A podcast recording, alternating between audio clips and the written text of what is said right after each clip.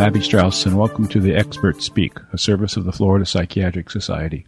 Phil Heller is a psychologist in Boca Raton, Florida. He has an extensive background in forensic work and has evaluated many people charged with murder. Dr. Heller, thank you so much for joining us. You're welcome. Murders and violence are unfortunately almost common events. So much of it seems so dramatic as well, such as shooting in malls and in schools. Where or how do people even begin to understand these events? Shocking, and everybody's looking for some type some sort of an answer.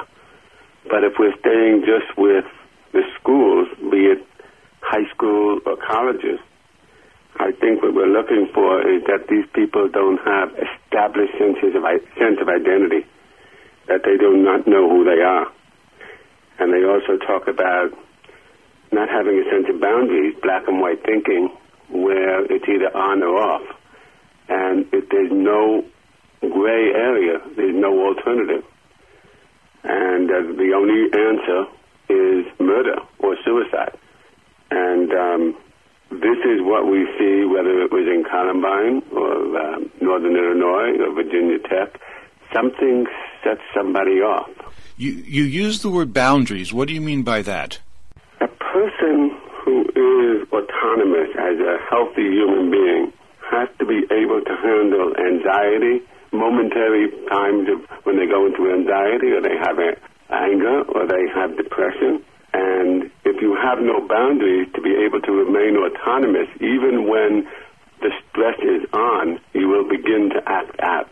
Freud talked about ego boundaries, but I'm talking about a person who just cannot maintain themselves in, as an autonomous individual because they have no real sense of identity. But that you're going to find in high school students and college students in general because they're just establishing that sense of identity but some have more control than others. Most have more control than others. Is it something that we can predict? Is it something that we can identify in advance?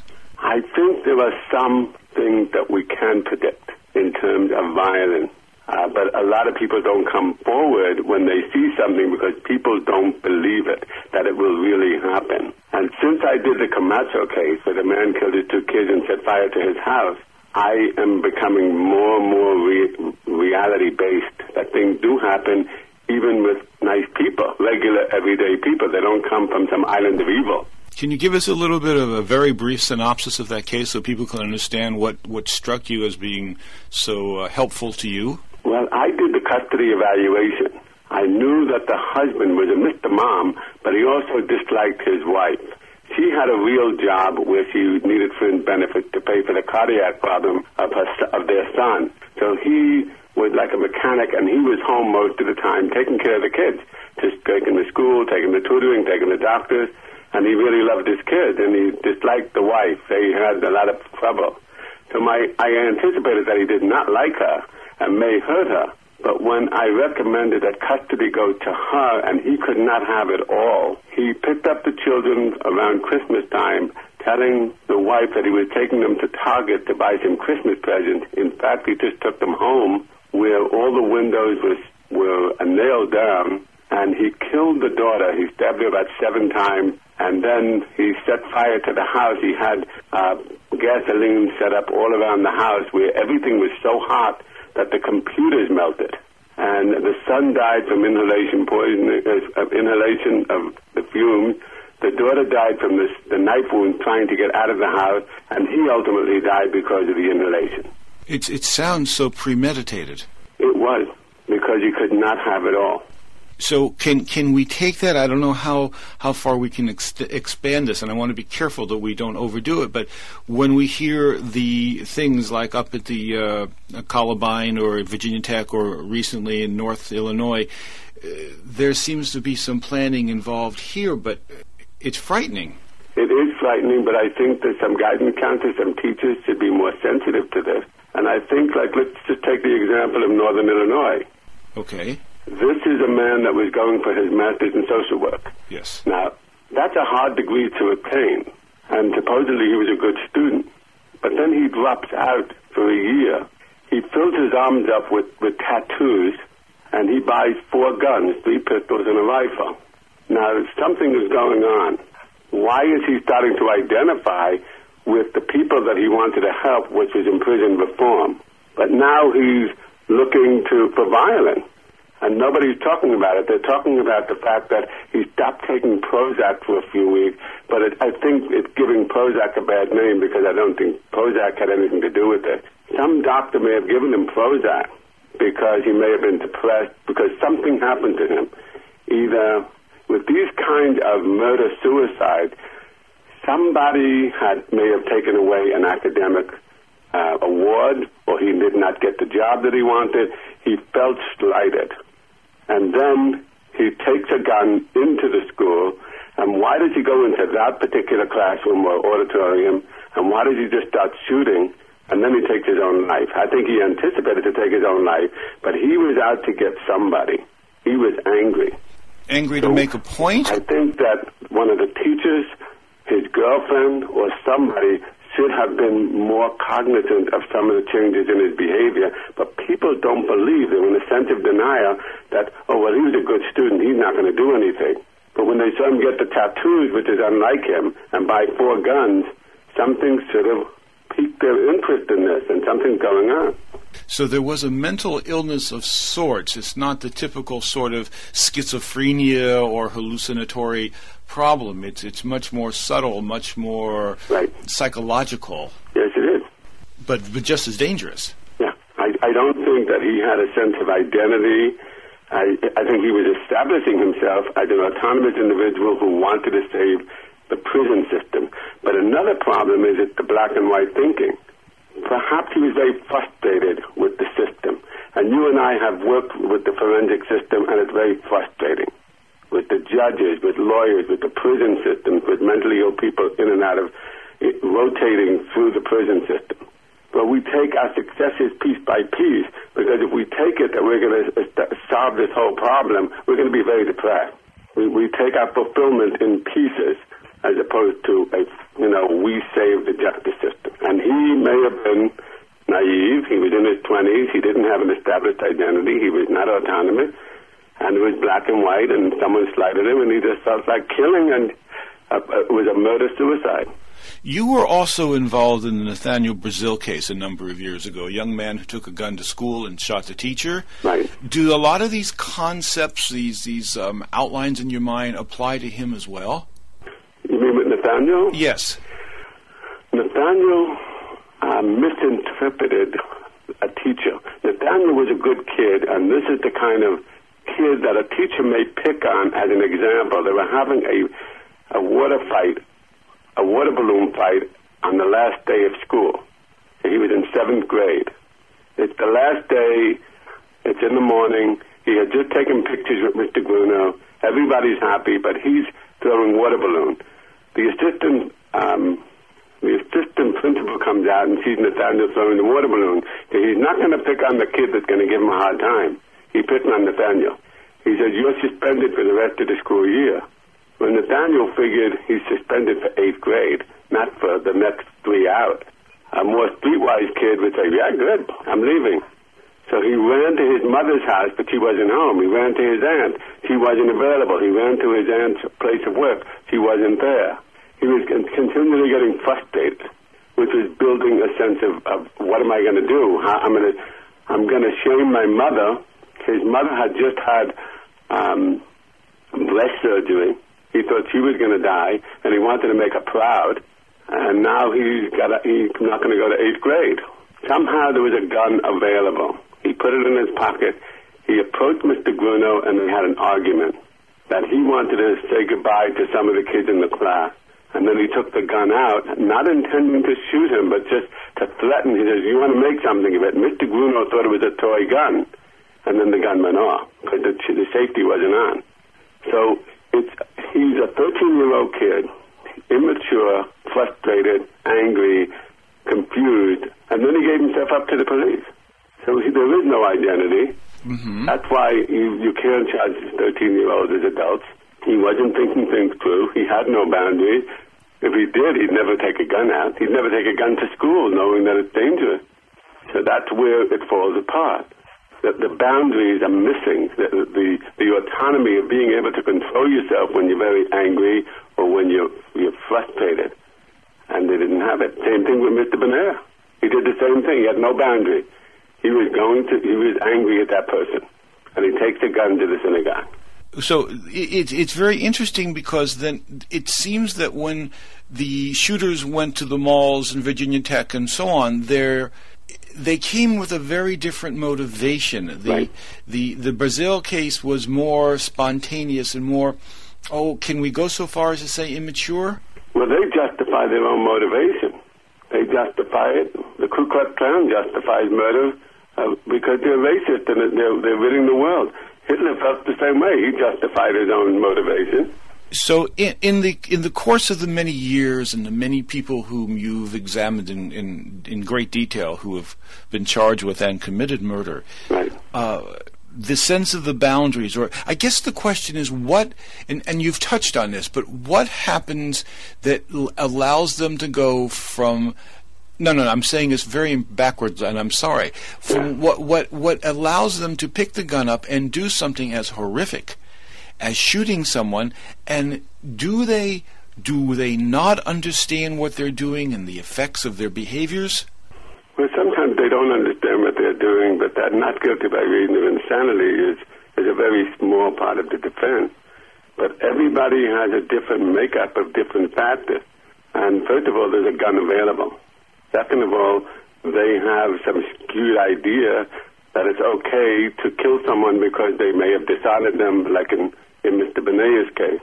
In the Gasparetti case, she was going to kill herself and then the baby because she was being tracked down and felt suicide was the only way out. That's a black and white thinking. And they get to a point of desperation. A, a, a young woman recently, she did not want to turn 45 as a juvenile diabetic, and she just killed herself. But that was her motivation, did not want to go forward. They, everyone has an idiosyncratic plan of their own life and their own perception.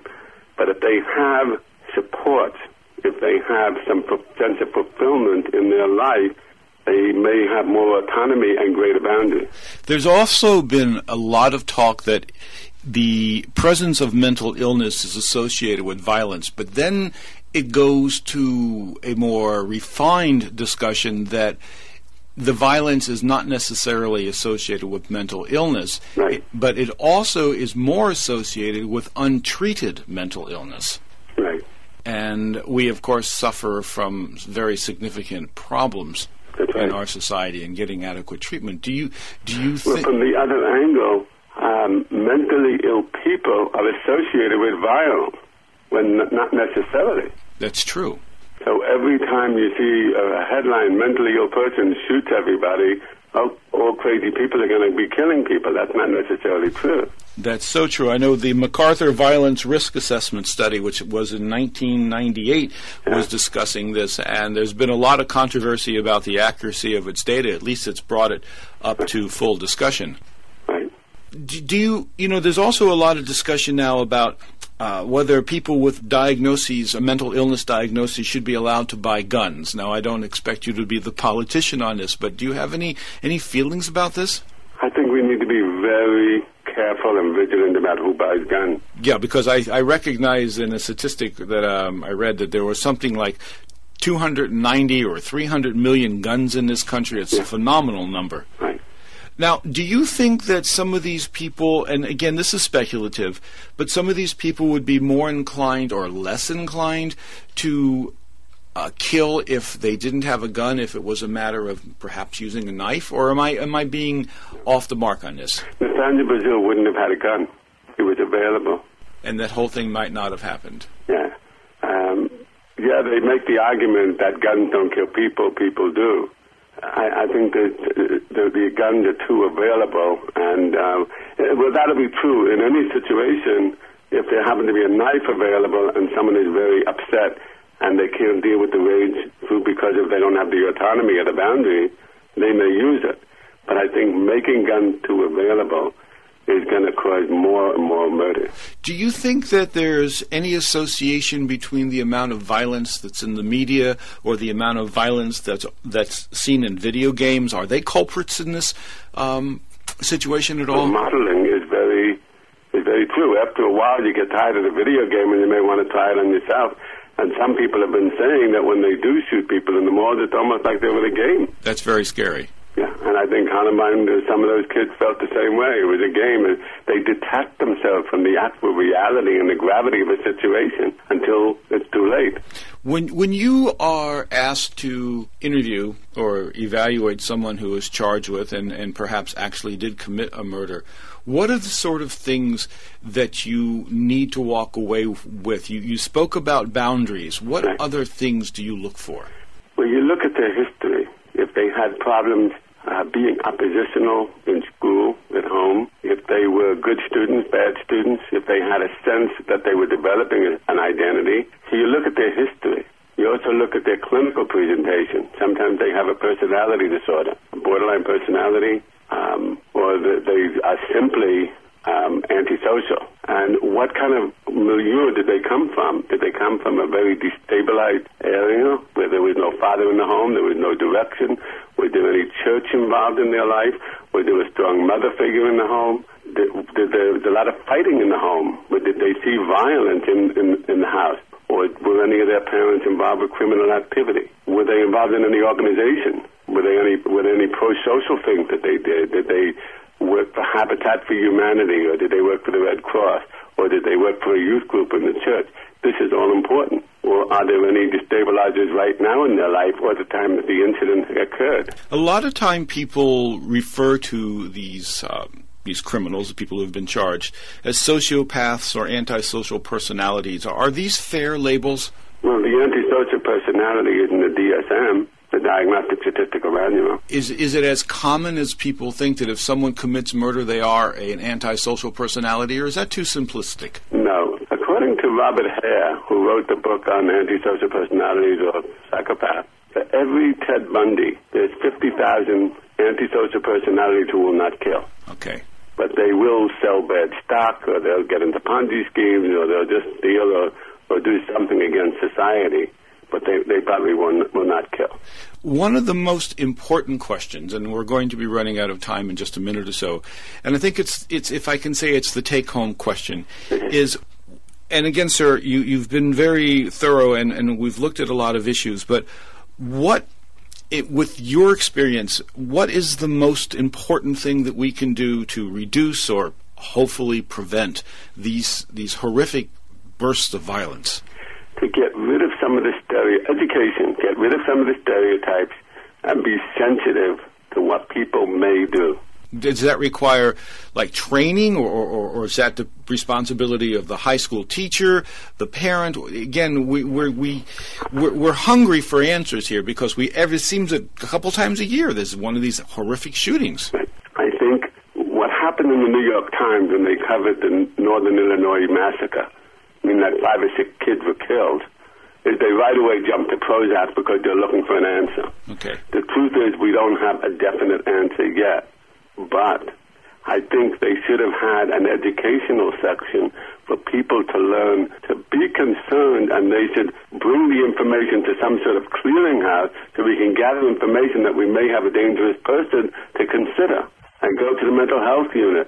I, I know we have problems with HIPAA and confidentiality, but we need to protect the, the community at large. So education is the first thing. Getting rid of all the guns is another problem. But I think education is the first one.